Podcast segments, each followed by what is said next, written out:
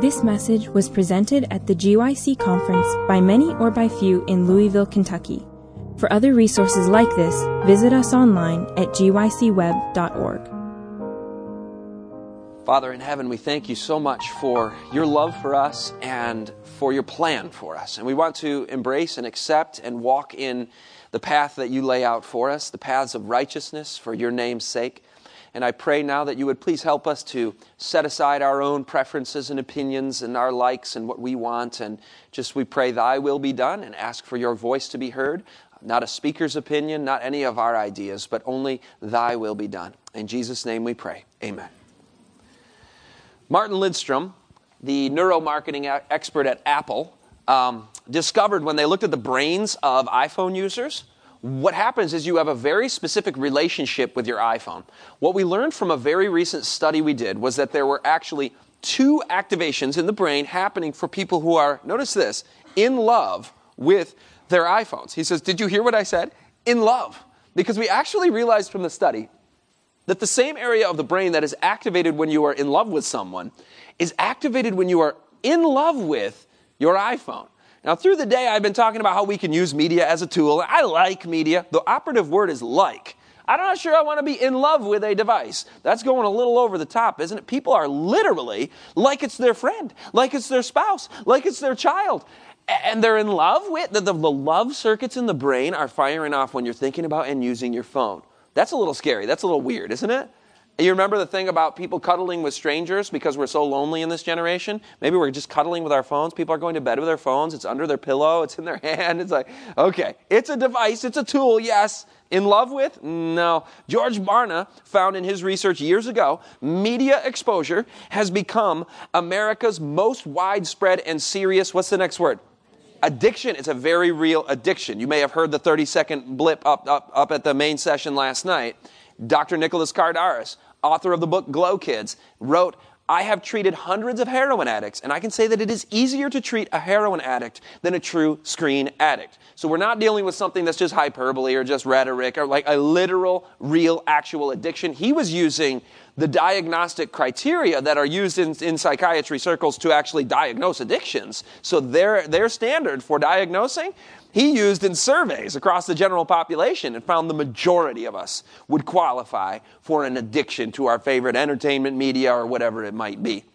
Now, what first actually got me talking about media seven years ago, I was a teacher. I was seeing this in my own students' lives in such great quantities, and frankly, a lot of worldly stuff coming in. And I was like, whoa, hold the phone. What are we into here? So I did a, an anonymous survey with my students. I said, all right, how much time are we spending on worldly media. So, so we're not just talking about the things from the morning now. This is worldly media.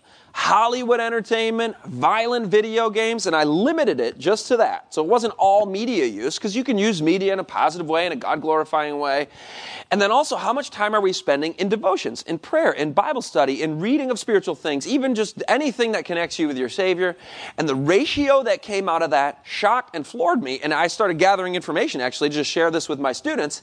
And here we go with media on the brain seven years later. Here's the ratio 25 to 1 a 25 to 1 ratio. And I'm saying, okay, Lord, what do we need to do to get this balance right? I had one student, I said, would a 50 50 balance be good? Like 50% of our lives in, in holy and pure things and the other 50% in worldly things?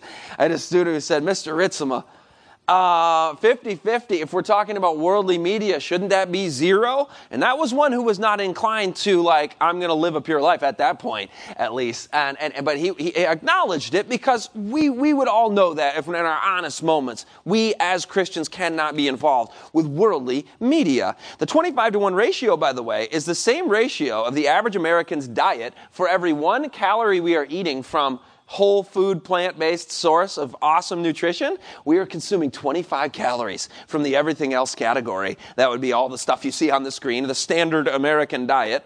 You know what that stands for? Standard American diet spells S A D. Set the sad diet, which literally does make us more sad. The more you eat of that, the less happy you are. If you add a serving of fruit and vegetables to your diet, you become that much more happy. A second serving, that much more happy. A third serving, that much more happy. All the way up to studied seven or eight servings. And for each additional step up in the fruits and vegetables category going into your diet, you gain greater happiness. So to harken back to the quote from earlier from Ellen G. White, where she says, let's make our children's lives as happy as possible. And the same thing, God wants to make all of his children's lives as happy as possible. In our diet, he gives us an appointed diet to actually maximize our thriving, our joy, our energy. You're like, Scott, I thought you were going to talk about media. Now I'm feeling convic- convicted about my diet. Hey, praise God. I didn't mean to preach on the health message. It just kind of came up. But I will say this it doesn't even need to be conviction, it can just be the, I want to have a, a, a, joyful, vibrant life. And so, anybody, even people who aren't coming at this from a religious perspective, can access this same truth and a lot of the same truths I've been sharing with you today. And when we get to the end, we'll do how to escape the pleasure trap and we'll see that's, that's God's plan for all of us. By the way, I have to make a slide out of this or I forget it. I've got two yellow notebooks. You can pass them uh, back and fill them, fill them in as you go. Email address if you want to be on our ministry's newsletter. Now, we have some major moral consequences when we're consuming worldly media.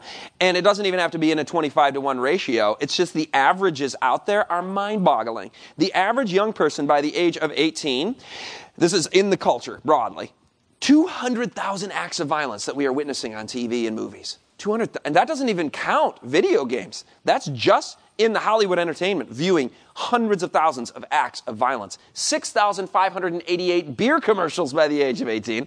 And I remember my students would tell me, yeah, but Mr. Ritsema, we don't watch the commercials. You're so 1980s and 90s. We fast forward through the commercials, we DVR the program, we have all sorts of savvy, techie ways to do things here. So we don't watch the commercials. And that may be true during the ad break, but guess what? There are product placements happening throughout the entertainment, in the movies, in the shows, in everything. And in one year, in primetime television alone, they did 316,239 alcohol product placements. So you might have avoided the commercials during the commercial break, but hundreds of thousands of times we're being inundated with a subliminal, subconscious, subtle type of commercial where they flash the, the, the, the, or a mention of it or they have an image of it on the screen. And we're being advertised to constantly when we subject ourselves to the entertainment industry's propaganda. Between the ages of 8 and 18, the average young person will view 79,500 scenes of a sexual nature, 99% of which are not upholding biblical values.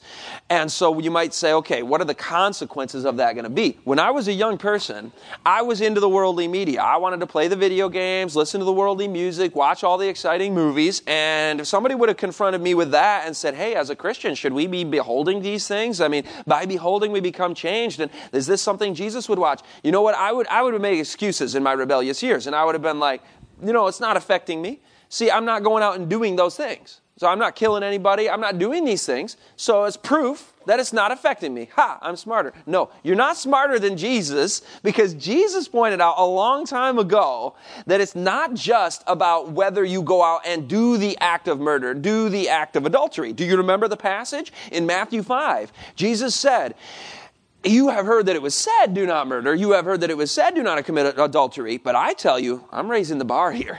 He says, don't even have thoughts of lust or hate toward people. If it happens in your heart, if it happens in your thoughts, then it's a violation of the commandment. Thou shalt not murder. Thou shalt not commit adultery. So when I'm entertained by it and I'm watching and I'm listening to it, I'm playing it, I'm participating in it. It's in my heart. It's in my mind. And thus it is a violation of the commandment in just participating in those things. So the silly notion I had that since I'm not going out and doing it, that it's not affecting me and I'm okay morally was very erroneous logically from Matthew 5. But also scientifically, it came out in an Italian Italian laboratory, they were looking at the brain of, of primates and what goes on in a monkey's brain while he does various activities.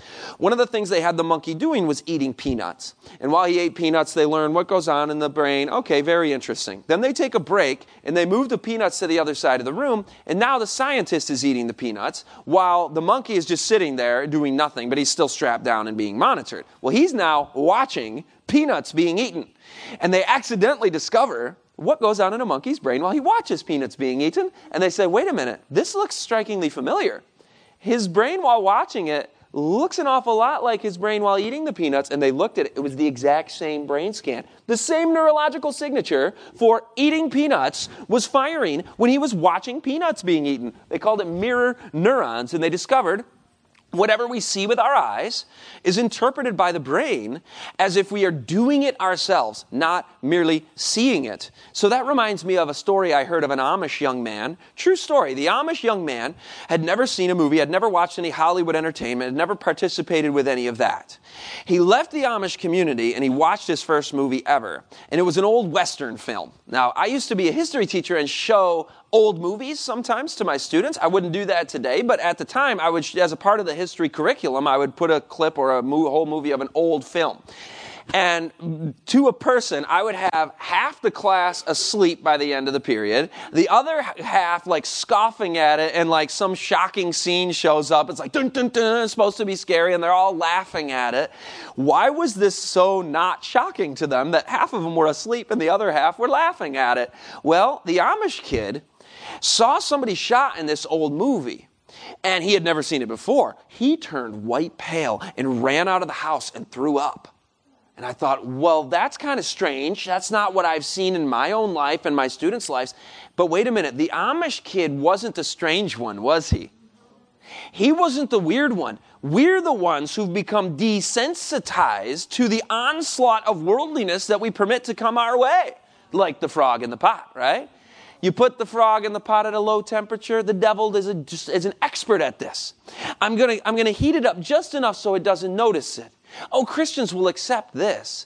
And then he intensifies it a little more. And over time in our lives and over time in the generations and the culture, we, we, the heat turns up and we all accept it because it's so incremental. It's so imperceptible. We don't even notice it.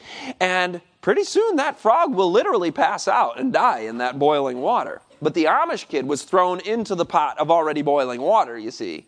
He jumps out. He's like, You guys are crazy. That's not entertainment. He's right, isn't he? And here we are having to ask ourselves Have I been desensitized? Have I permitted these things into my life, into my heart and my mind? And I'll tell you something I have good news. Uh, the, the, the, the, the convicting word from the Bible is don't let your conscience be seared as with a hot iron. Because if you sear it and you harden it, the voice of God and the convictions to the soul weaken, and we don't receive that with the same level of intensity over time. But the good news is, if we can be desensitized, do you think we can also be resensitized? Be transformed by the renewing of our minds. Can we have, re, can we have new minds? We can. And so, when I, have talked to so many people, and I've lived it, maybe some of you have lived it, where you detach from worldly media and this onslaught of worldliness, and you start to have new mental and spiritual taste buds form, and then you witness something accidentally, or you see something that you didn't intend to see, and it shocks you and you're like, praise God, that didn't used to shock me. And I'm glad I'm being resensitized. I'm repulsed by it. It makes me want to throw up like the Amish kid did. There's a statement in Isaiah 33 that applies to the last days people. It asks the question Who among us can dwell with the consuming fire? Who is the consuming fire? Our God is a consuming fire. So, who among us shall dwell with God. Who can stand in the presence of God? You know, Moses wanted God to show him his glory. Do you remember that? Show me your glory. And God said to Moses, No one can see my face and live. So apparently, we can't just like walk nonchalantly right into the presence of the Almighty and Holy God who is a consuming fire. To a sinner, the presence of God would be a consuming fire. In fact, it says in Revelation 14 that the wicked will be tormented in the presence of the Lamb. And that great final uh, day of, of, of, torment and destruction of, of wickedness says they will be tormented in the presence of the Lamb. So God's presence is a consuming fire to sin wherever, wherever found. So Isaiah is asking, well, then who can stand in the consuming fire? Who can dwell with the everlasting burnings? And it's the same question John asks at the end of chapter 6 of Revelation, where he, he sees Jesus coming in the clouds of heaven, and everybody's running away, and they're calling upon the rocks and the mountains to fall on them and hide them from the face of the Lamb. And the question that these people people ask is, Who shall be able to stand? Do you remember that? And then it's the end of the chapter. At the end of Revelation 6, it's just a rhetorical question, isn't it? Because it's the end of the chapter. What chapter? There were no chapters in the original writing. Read on and you'll see what the answer to the question is. Who shall be able to stand? They ask at the end of chapter 6 of Revelation. Right into chapter 7, you see the sealing taking place. The 144,000 receiving the seal of the living God. So there's the answer to the question. Isaiah is saying, Who shall dwell with the presence of God? Who shall stand in the presence of the consuming fire? John has the people saying, Who shall stand? And the answer is, Those who receive the seal. So that's how this passage has a lot to do with the last days, those who were receiving the seal of God. So here's Isaiah's answer Who shall be able to stand in the consuming fire? He who stops his ears from hearing about bloodshed and shuts his eyes from looking upon evil. You see the implications for our media use. People tell me, oh, Scott, don't talk about media. It's not a salvation issue. We shouldn't talk about lifestyle. We shouldn't talk about Christian standards. We should just talk about X, Y, or Z and leave those things. That is a sneaky message of the serpent coming through maybe well intentioned people. But I'll tell you something. When you say, it's not a salvation issue, don't worry about it, what is that doing? It's giving the carnal heart the excuse to do what I want to do. When the Bible says, if you want to stand in the consuming fire in the midst of the presence of God. We've got to be purified by the blood of the Lamb first. We can't be beholding violence and evil. It says, Those who can stand will be those who have come apart from those worldly things. Clearly, he who stops his ears from hearing about bloodshed and shuts his eyes from looking upon evil. And that's not to say we're saved by our media choices. It's only the merits of Christ and his righteousness that saves us. But what does the saved person do? The Bible says, Come apart and be separate from the world, saith the Lord. Touch no unclean thing, and I will receive you. Touch zero unclean things. I want nothing to do with the fruitless works of darkness, but rather let's expose them and tell others about it as well. Satan's work is to lead men to ignore God, to so engross and absorb the mind that God will not be in their thoughts. The education they have received has been of a character to confuse the mind and eclipse the true light. Satan does not wish the people to have a knowledge of God, and if he can set in operation, notice this, games and theatrical performances that will so confuse the senses of the young that human beings will perish in darkness while light shines all about them, he, Satan, is well pleased. Now, games and theatrical performances were of a different character 119 uh, years ago when that was written. However, does the Lord know what's coming in the future? Will he give us counsels that will apply even a very specific way to our time? So you can look at the effects upon the brain. We, we looked at some of it this morning and how the, the, the video games and the worldly theatrical entertainment television movies is impacting our mind. And it is absolutely confusing the senses, confusing the mind, just as we see here in the quote. Amazing how prescient that really is. The Bible says, be not conformed to this world but be transformed by the renewing of our minds. Satan has an agenda to conform the group mind into a standard of deception. It says in the Bible, see to it that no one takes you captive. You see, there will be agendas out there seeking to take us captive. It says, watch out for them. Don't be taken captive by the deceptions of this age, but rather take every thought captive and make it obedient to Jesus Christ. Edward Bernays is the founder of modern public relations, the popular culture of the 1920s that emerged and is still with us. He is the father of a whole movement within the entertainment industry, in the advertising industry, to standardize human behavior and conform people to the establishment narrative.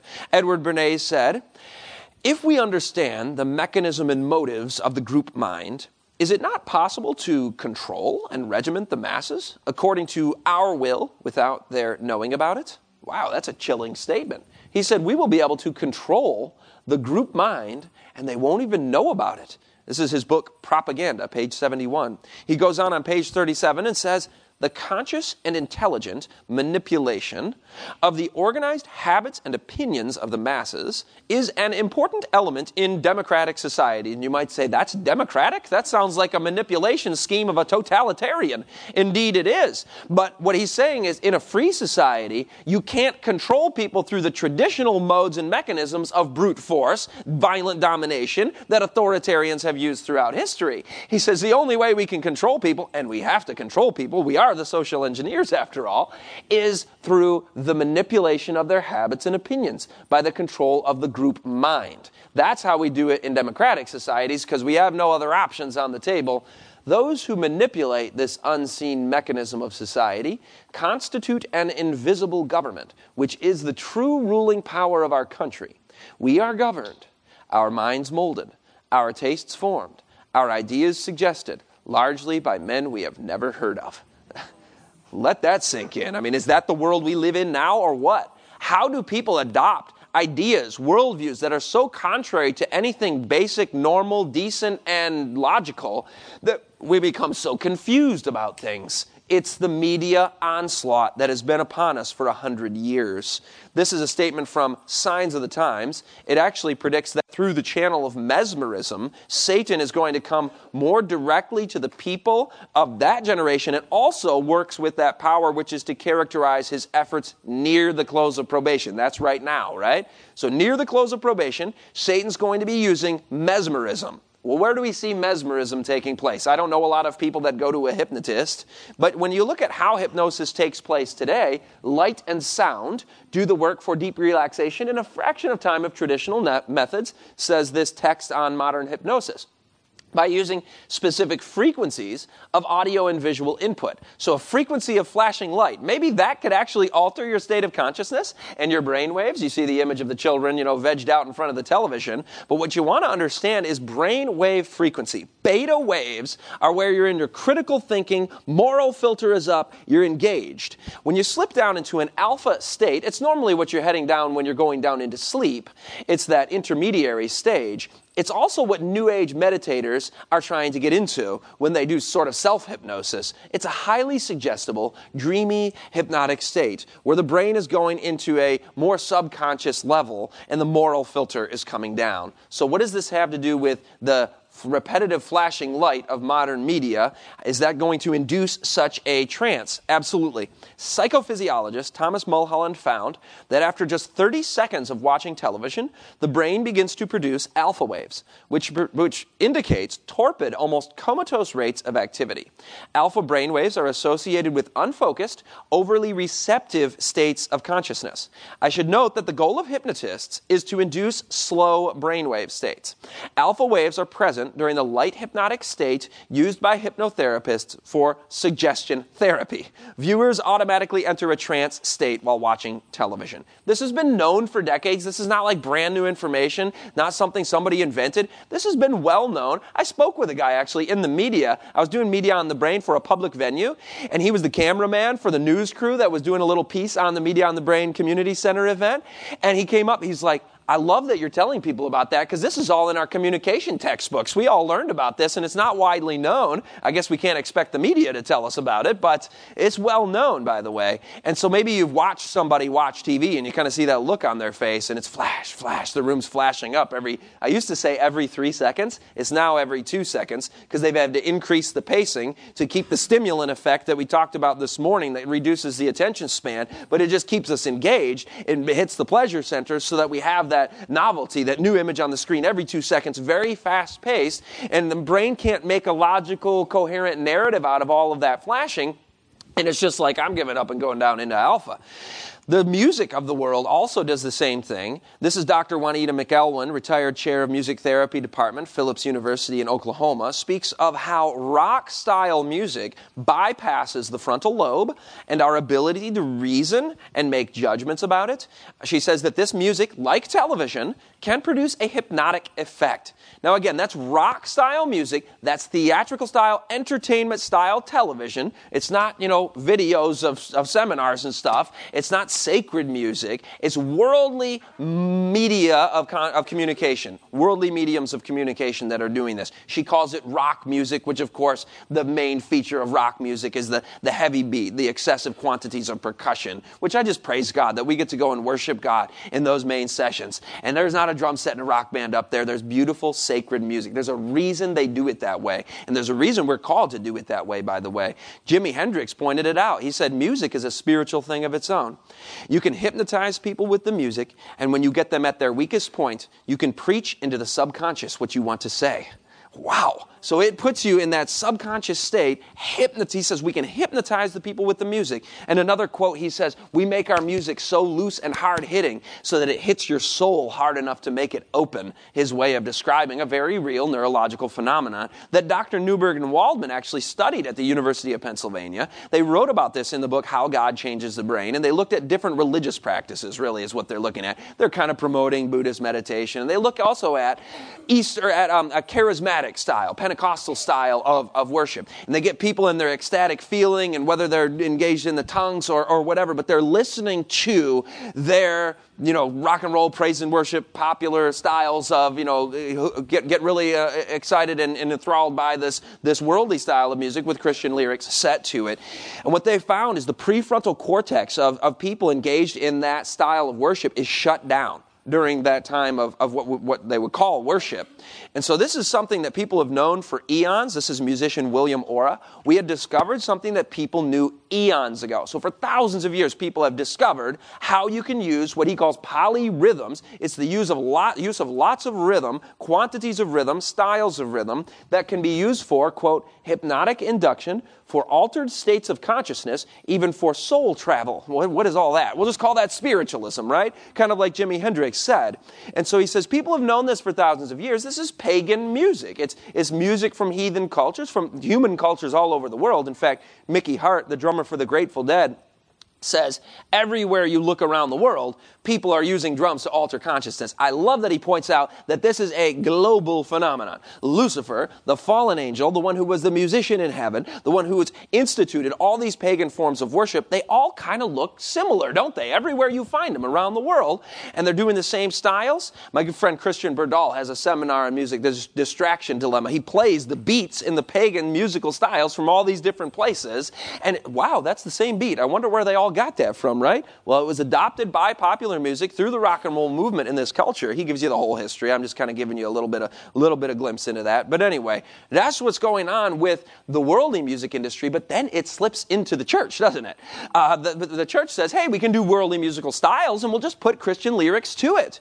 He's like, "Look." This is altering consciousness. I have discovered, along with many others, the extraordinary power of music, particularly percussion, to influence the human mind and body. And so when I read in Selected Messages, Book 2, pages 36 to 38, if you want me to say that again, because you want to write it down, and you might want to study this one in greater depth, because I'm going to do it in like 45 seconds. But it, uh, you want to spend some time on that. We don't have a lot of time for it. But Selected Messages, Book 2, pages 36 through 38, speaks about a camp meeting that was held in about 100 years ago, a little over 100 years ago, in Indiana. And it says the same thing will be repeated just before the close of probation.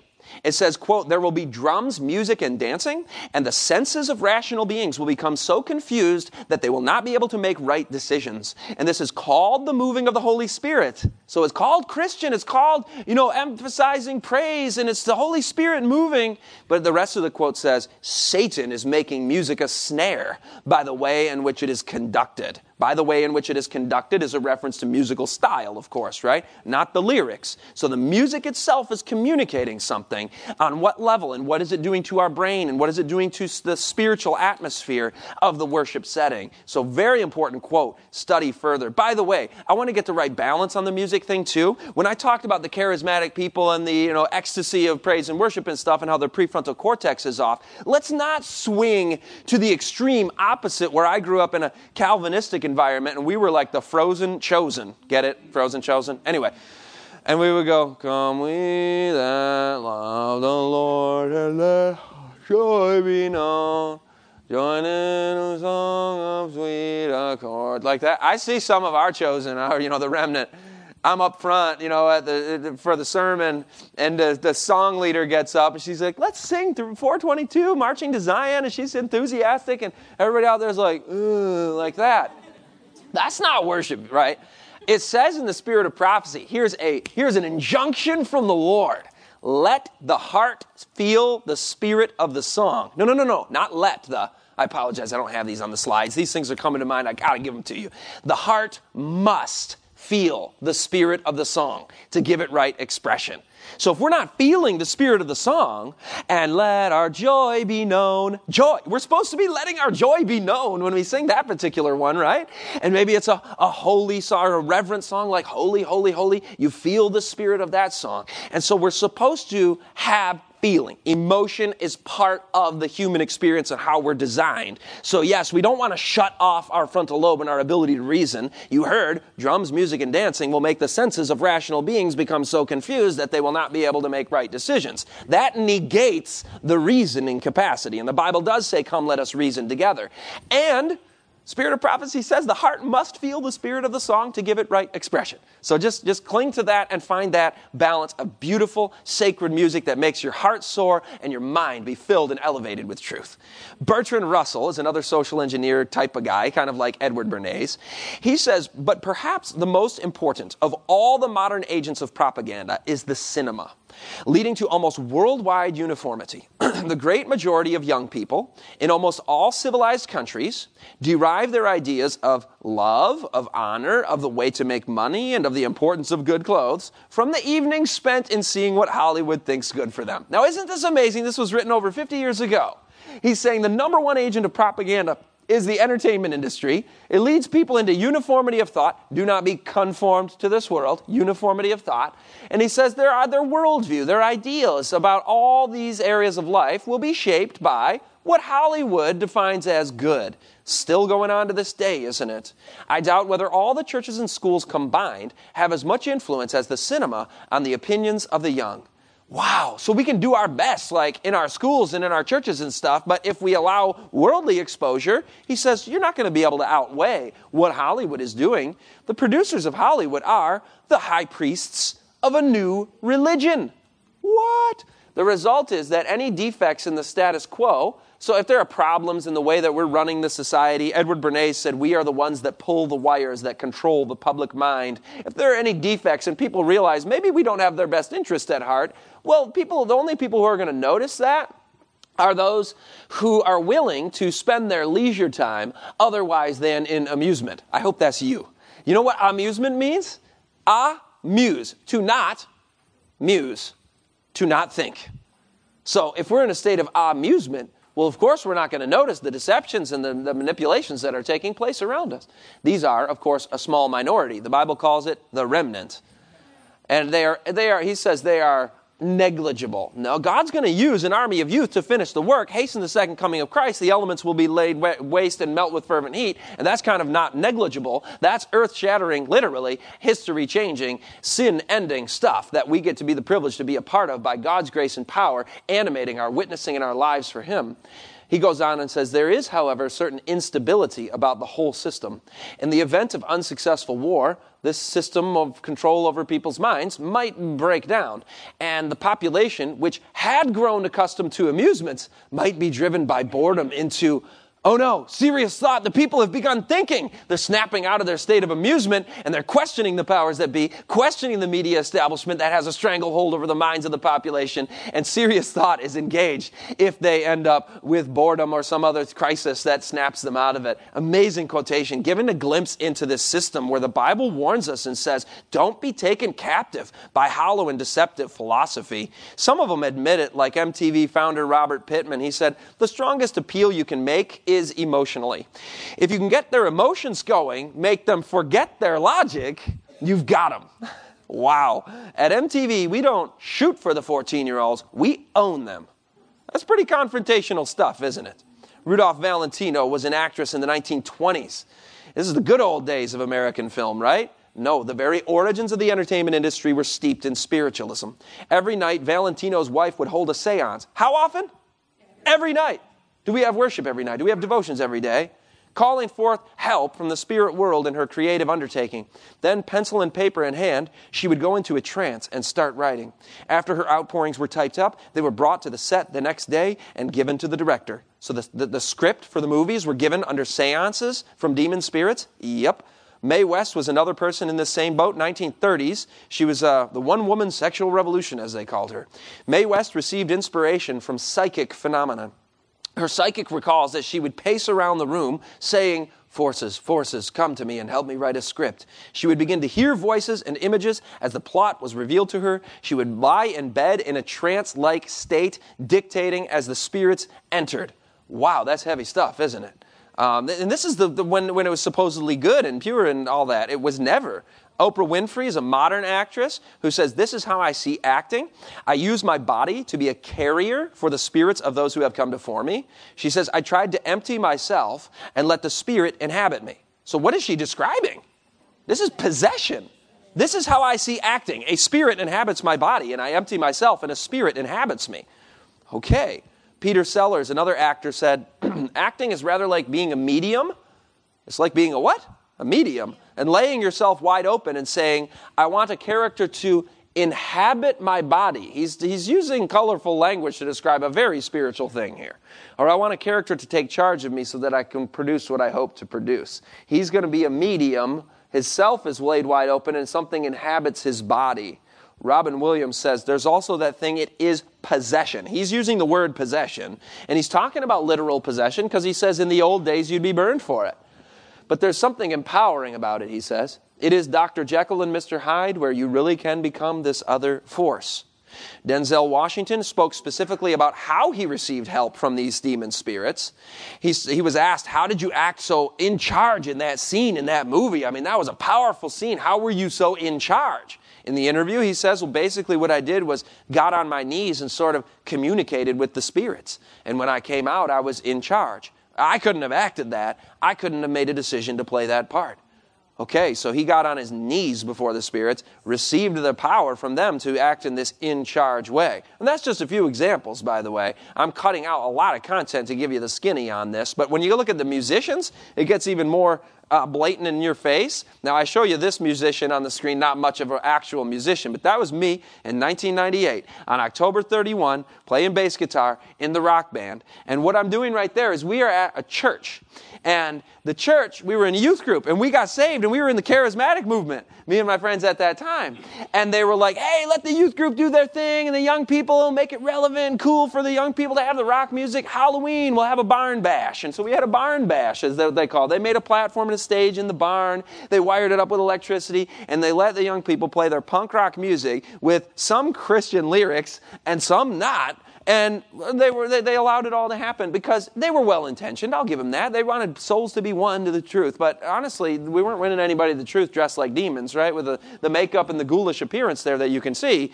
And also, Nobody on that stage stayed with that church or that movement, right? Most of them have nothing to do with Christianity at all. One of them's in the remnant church and calls that Babylon. So it wasn't very effective either. So well intentioned, but when you lower the standard, you're, you're, you're not staying true to what God has asked us to do. You can't win the, the you can't win um, the world to the church by becoming like the world. You can't win the world to the truth by becoming like the world. It's when we're distinct and unique and different and set apart that there is a distinction and then there's an attraction. Like, hey, what are you guys doing differently, right?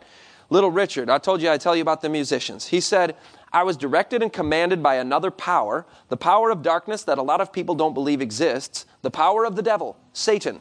Okay, was he clear? He says, Let me tell you this every way I know how. It sounds like Revelation 12, the serpent of old called the devil and Satan. The power of the devil, Satan. Has this guy heard a Revelation series before, maybe? You know, he grew up Seventh day Adventist. He was in the rock music industry. He was the little Richard, like the king of rock and roll, you could call him. And then, two years ago, two and a half years ago, came on 3ABN in an interview and says, I'm back in the truth. I, I, I relinquish and repent of all of that. So praise God. We got to pray for all of these people in, this, in these industries. John Lennon of the Beatles said, I felt like a hollow temple filled with many spirits, each one passing through me, each inhabiting me for a little time, and then leaving to be replaced by another. So he's, okay, he was being possessed like those actors were being possessed. So, wow. By the way, the first people I ever heard the thing about these actors and stuff being possessed, go to their booth, Little Light Studios, Little Light Ministries. Awesome, awesome guys. I got to give a little hat tip to them. This, by the way, on John Lennon, talking about the writing of his songs. John Lennon said, I don't know who the blank writes it. I'm just sitting and the whole blank song comes out. Like, you don't know who wrote your songs? So he didn't write his, he didn't write his songs? Okay, so who wrote the songs of the Beatles then? Well, he's got spirits inhabiting him, and I am a temple, and the spirit comes into me. Rolling Stones, Keith Richards, same thing. He says, Songs, yeah, they think you wrote it. Time out. You didn't write your songs either? No, really, you are just a medium, like being at a seance. Songs come to me en masse. I didn't do anything except to happen to have been awake when it arrived. Wow. So you're like at a seance and you're a medium and you didn't write your songs? I'm seeing a theme here.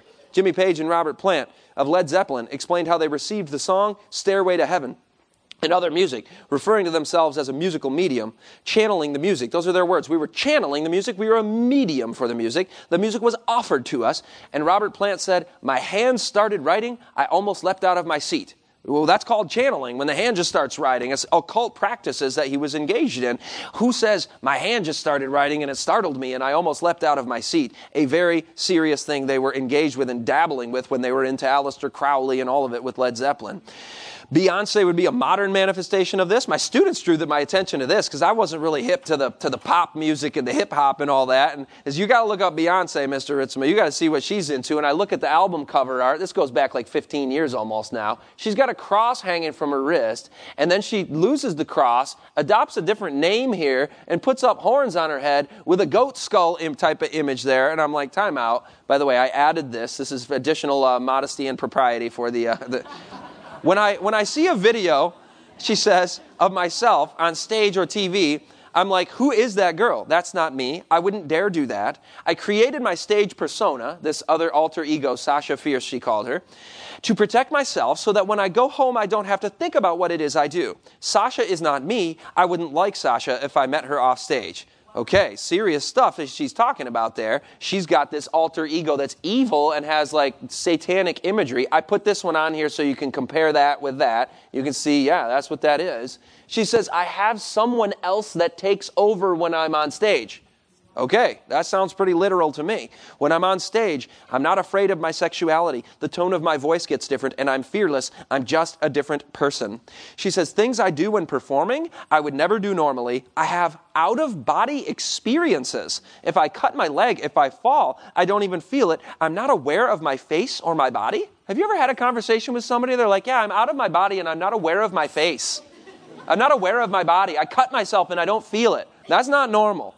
That's not normal. Then there's Jay Z. He puts Do What Thou Wilt right on the sweatshirt. On his clothing line that his company put out, Do What Thou Wilt is the famous credo of Aleister Crowley, the most famous Satanist of all time. And the song came out, No Church in the Wild. A student of mine came to me. He's like, Mr. Ritsema, I got to tell you something. They were playing this song, No Church in the Wild, at, a, at the halftime show of the basketball tournament at the at the at the the the, the, the university we just uh, went to to play against the other academy students. And I'm like, excuse me, they were playing Jay Z. And he's like, oh yeah, you heard of No Church in the Wild? I'm like, no. Can we watch the music video? I said, no. I don't want to watch the music video in the Bible classroom. I said, can you show me the lyrics? Like, what's it about? These are the lyrics. I live by you, desire. So they're speaking to desire, personified. You are the one I live by. So they live by their own desires. Your love is my scripture. Loving desire is their scripture. We formed a new religion. Actually, it's not new and you didn't form it, but they know it's a religion. It's formed by Satan a long time ago. It's not that new. No sins as long as there's permission. By the way, in the Great Controversy, pages 555 to 556, you will read about spiritualism in the last days, and it will teach that there are no sins. And that's exactly what appears in the in the in the song. It also says that, that spiritualism will teach that desire shall be the highest law. It's like, whoa, that was that was predating Crowley and Jay Z and all of this. It's something that the pastor don't preach. Now, amen to that. The pastor ain't preaching this false gospel, gospel called Aleister Crowley and spiritualism and satanic rebellion of loving your own desire and there is no sin. But Great Controversy warned us to watch out for this. You never thought you'd see it coming through in the in the in the entertainment industry, right? It's always uh, a different perception we have of things, but the devil is is insidious and, and deceptive. Now, you probably weren't like man, I was super into Jay Z as a Christian remnant believer. Like, I was really looking forward to listening to Jay Z on my way home. Probably most of you are not into that kind of music. And if, you, if we are, by the way, we got to take that seriously and say, okay, what have I gotten into? God's going to call you apart and be separate, right? By many or by few. You can be in the few who say no to that worldly music. So, um, one of the ones that surprised me under this heading of, and we thought they were okay, is this one. We were doing witchcraft, trying to do witchcraft music, and then he goes on and says, I'm doing the spiritual sound, a white spiritual sound, religious music. That's the whole movement. That's where I'm going. It's going to scare a lot of people. Okay, so who was doing witchcraft in their music decades ago? And it was like going to scare and surprise people. Well, it wasn't a dark and satanic death metal band or hip hop band. It was actually the Beach Boys who, who look to me like they're pretty clean cut, happy go lucky, you know, pretty harmonies. It's innocent stuff, right? Innocent stuff in the 90s when I was into all the punk rock and hip hop and death metal and everything. This was the innocent, you know, girls listening, Christian girls listening to Tori Amos. And Tori Amos, it turns out, she sang a song called Father Lucifer. She said, I wanted to marry Lucifer. I don't consider Lucifer an evil force. I feel his presence with the music. I feel like he comes and sits on my piano. What? And I could give you a lot more quotes along those lines under this, and we thought they were okay. Here's one, by the way, from the Hollywood side of things. This is an innocent 1950s sitcom, right? 1950s, when everything was as pure as the wind driven snow. It was the era of family values and moral values. I Love Lucy was arranged through, through seances. She was communicating with a, a, comedian who was her friend who had died nine years before, and, and the, the, the, the, the demon spirit impersonating her dead loved one said, Go ahead and start that show and be Lucy on I Love Lucy. And then they do a seance in the show. No surprise there. By the way, we could never possibly do an exhaustive search of every actor, every person in the entertainment industry, all the musicians, but one inside insor- uh, source that we get, insight that we get from Fairuza Balk. She's asked, okay, witchcraft. You're in a movie about witchcraft in the 90s here. Is witchcraft like real in Hollywood? Are people into this? She's like, oh yeah. A lot of actors, um, who don't mention their names, of course, are very much into this. So if I hear a lot, a lot of the entertainment industry is into spiritualism. I'm ready to just go, why am I going to take my chances? It's not speaking of Jesus and of his soon coming and his present work in the sanctuary in heaven. It's not drawing me closer to Christ. What was I thinking to begin with? But in case I was feeling like a gambling man and I want to go and consume, it's not all bad. It's not all evil. It's not, they're not all possessed and evil bad people. So I'm going to take a chance. Wait a minute. She's like, a lot of this industry is full of it. I wouldn't go to a buffet that's full of rat poison and I don't know what's what and choose one and go, I hope it's good. Russian roulette for my soul. No way. James 4 says, come apart, or no, James 4 says, resist the devil and he will flee from you. But we have to submit ourselves to God first. It says, submit yourselves therefore to God, resist the devil and he will flee from you. Now, I told you I would get into how to escape the pleasure trap. Can I show you one thing from the greater lust and then I'll go right to that. I just got to show you these images. If anybody knows how to turn the lights down, you're going to want to see these images really clearly. This is a brain, a normal brain, under a SPECT scan. This is a brain that has been addicted to lustful behaviors and practices and viewing. The prefrontal cortex is being eaten away. Here, those areas in the, in the cerebral cortex are, prob- are problematic as well. Uh, that's putting it mildly. This is a cocaine addict's brain. This is a lust addict's brain. Which one's worse? Wow, this is your brain on pornography. Any questions? So there you go. That, I'll show you the other image now. You can see the prefrontal region, cerebral region. Thanks for the lights, guys. I'm already done with it that fast, so you can pull them back up because I'm down to the last few minutes here, and I've got to do the most important thing. By the way, I feel so bad that I'm leaving off like eight slides that we're going to summarize a little bit of this, this a greater lust, enslaved to purity in a pornographic world. Definitely view that series. That's one of the most important series. Uh, the Bible says, How can a young man cleanse his ways? By taking heed according to thy word. That's in Psalm 119. We want to cleanse our ways and be prepared and have this sanctuary cleansed as that sanctuary is cleansed right now. But I told you I'd end with how to escape the pleasure trap. You know how pleasure really works? We get it wrong. Pleasure actually follows naturally when we do good things and we live life the way God's designed. For example, you help a needy child in a developing nation, adopting an orphan or whatever, and pleasure follows. How about you share the truth with others and you see the light bulb go on in their mind and they're like, wow, this is amazing. Pleasure follows. When you view a beautiful sunset and are captivated by the beauty of God's nature, pleasure follows. Enjoy a picnic as a family on a beautiful afternoon, pleasure follows study the word and God reveals himself to you and you're like, wow, God spoke to my heart just right there. Pleasure follows. Invest in a marital relationship, attend a joyful wedding celebration, accomplish a difficult task, or enjoy a nutritious meal. Pleasure follows. Pleasure follows. Why do I keep saying it in that order? Because when we pursue God and live life the way God designs, pleasure follows naturally like the cart follows the horse. Well, we put the cart before the horse, don't we? We are in a pleasure pursuit obsession in this country.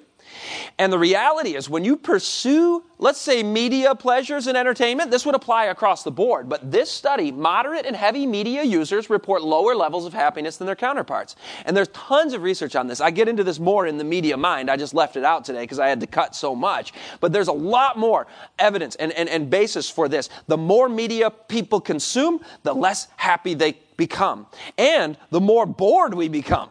So wait, I thought the media was curing my boredom. I'm bored. What shall I do? Play a video game. I'm bored. What shall I do? Watch the game. I'm bored. What shall I do? Go on media, social media, and see what else is going on. I'm bored. What shall I do? Watch a movie. The media cures my boredom, right? No, the media is causing the boredom. It's kind of like a Mountain Dew addict. I was a Mountain Dew addict. Hi, I'm Scott. I was a Mountain Dew addict. And um, I thought I needed Mountain Dew for energy. I thought I needed caffeine for energy. Well, once I got off of it, I actually have more energy, right? I'll come back to that broccoli thing in just a second. But speaking of the boredom, did you know this phrase, I'm bored? You cannot find references to boredom in the English language in literature anywhere prior to the Industrial Revolution. It's a uniquely modern phenomenon. When everybody starts gathering in the cities and amusements and then the entertainment industry and now the media, everything, boredom is, is catastrophically high in its proportions, like it was zero before. And now it's this massive thing where we're all bored all the time. How did we get so bored? We are overstimulated, aren't we? And so when they put a, a, man in a room, a bunch of men, one at a time in a, in a study, they said, All right, sit here in this chair. Leave your phone in the other room. Wait, there's no screens in here, there's no TV. Can I bring a book? No. The study is you're just going to sit here in a chair and do nothing for as long as you can. Just be alone with your own thoughts. There's nothing on the walls. It's an empty room, and you sit there for as long as you can. And by the way, we're going to put this little thing on your finger and beep, zzz, whoa, you just shocked me. Yeah, yes, a mild electric shock is administered when you press this button. And then the researcher leaves the room. Now, the average man within 6.5 minutes is so bored, so understimulated that he's like shocking himself. Two thirds of men shock themselves, one third of women shock themselves, young adults. When I heard that, I said, wow, we definitely have a problem with boredom. This is a brain scan of people who are happy and not addicted to things, right? You have a lot of pleasure there in the pleasure centers. This is a drug addict. Whether it's the plug in drug of modern media or drug, uh, physical drugs, it would be the same brain scan. Less happy, more bored. So, wait a minute. The thing that I went to to try to gain more happiness and less boredom is producing less happiness and more boredom? That's exactly the trap the pleasure trap that Satan has people in. And so it's like the high followed by the crash. And then we got to get the high again because we, we have the perception that that is how we got there and that's how we get there. When, if you remove the whole thing, when I got rid of Mountain Dew and I started eating a whole food plant based diet and having the health message, I have way more energy than I did when I was on energy types of drinks, right? It's all an illusion. It's all a band aid. It's all a fraud. It's all a deception. Now, the biggest deal deception about it all is this thing about broccoli. But first, I have to say this God is way better at pleasure than Satan is. Did you know that? He is the creator of our brain. He's got the design protocols. He knows how to maximize our joy. And he says, I want to. He says, I've got pleasures at my right hand evermore. He says, I satisfy the desire of every living thing. So God doesn't want us to be bored and unhappy. He wants us to thrive and have joy. That's why He created us, so we can enjoy Him and live life and worship Him and honor Him and have a relationship with Him. And so when we try to cheat that by being pleasure seekers, we reduce our pleasure. Satan's trap. He's not better. He's good at the high, which causes an addiction and a downward spiral of pleasure. Actually, you saw the brain scan, and it causes de- depression. This, this symbolizes how uh, when I was a Mountain Dew addict, I would not want to eat real food after I drank Mountain Dew. Okay, so I drink a Mountain Dew. I'm not interested in broccoli. I'm not interested in any vegetables, actually. Anybody eating your ice cream first, eating your dessert first, and then the regular meal just doesn't as good, right? You know the concept. Well, this has spiritual application. How sweet are your words to my taste, sweeter than honey to my mouth. So the Bible is not broccoli, it is honey. Actually, sweeter than honey. The Bible is sweeter than honey, yet many people are bored by the Bible. They're uninterested in spiritual things. Is it there's something wrong with the Bible and spiritual things? No, they're honey. There's something wrong with our taste buds, isn't there? The sated man loathes honey. What are we sated with? What are we satiated with? What are we satisfied with? I've had my fill of you name it. And then when it comes to the Word of God and spiritual things, ugh, it's not that interesting. It's dull. I have a hard time getting into it because I'm go, go, go, high stimulated, overstimulated, pleasure seeking, addicted to name your media, name your whatever that messes with the spiritual taste buds in our brains. Scientists call it the pleasure trap. There was a study in 1954 where mice would tap a lever, and then the lever would produce an electrical signal that would go down into the nucleus accumbens or the pleasure receptors in the mouse's brain. And he would be like, Whew, wow, that feels good. I like that pleasure. That's good stuff. And he learned quickly tap the lever, feel good lever delivers pleasure. It was an easy, quick fix pleasure. It wasn't like what I was describing earlier. Live life God's way. Pleasure naturally follows. That sometimes requires effort, discipline, sometimes pain, sometimes struggle to do the right thing, but pleasure results. Jesus said, You will weep. You will mourn while the world rejoices. Everybody else having a big old party, but it says your weeping will be turned to joy Because you're doing it the right way. So the mouse, though, was doing it the quick fix, the easy way. No discipline, effort, or pain required. The results were these mice stopped eating their food and were on the brink of death. So they were like, mm, should I take? Nah, that doesn't taste very good to me for listeners to the audio, I am pretending that the mouse is tasting the Bible as his food. Uh, he, he's like, nah, that's not interesting. I just want my lever. Let me go back to my lever. Shall I run on my wheel? Oh, that's just it requires so much effort. It's so hard. Just, just give me my lever. So, so we're losing a grip on what it means to be human, right? Remember from the first session, the mouse needed a seminar. How to be a mouse again. Like run on the wheel, don't tap the lever, eat your normal food, and you'll have a happy life, Mr. Mouse. Same thing with us. When we live life the way God designed for us to live in every aspect. I, I, I gave you the laundry list already this morning. I won't repeat it, but in our social lives and in everything, we can find the joy of walking with Jesus and knowing Him. And that's when we will open the Word of God with new eyes, with 2020 vision, if you will, to say, Give me a new set of lenses, Lord. Let me try something different. Because when I try something different, this last quote that we close with this afternoon applies. If we do not receive the religion of Christ by feeding upon the Word of God, we shall not be entitled to an entrance into the city of God. People who are not eating the spiritual food will not be in the heavenly kingdom. Having lived on earthly food, having educated our tastes to love worldly things, we would not be fitted for the heavenly courts. We could not appreciate the pure heavenly current that circulates in heaven.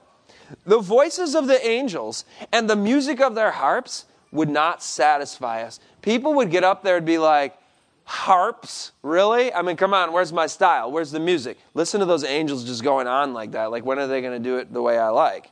Well the science of heaven would be as an enigma to our minds a mystery. Why do people like it up here? I can't get on my phone. I can't play video games. I can't watch exciting media worldly or otherwise if we're so overstimulated.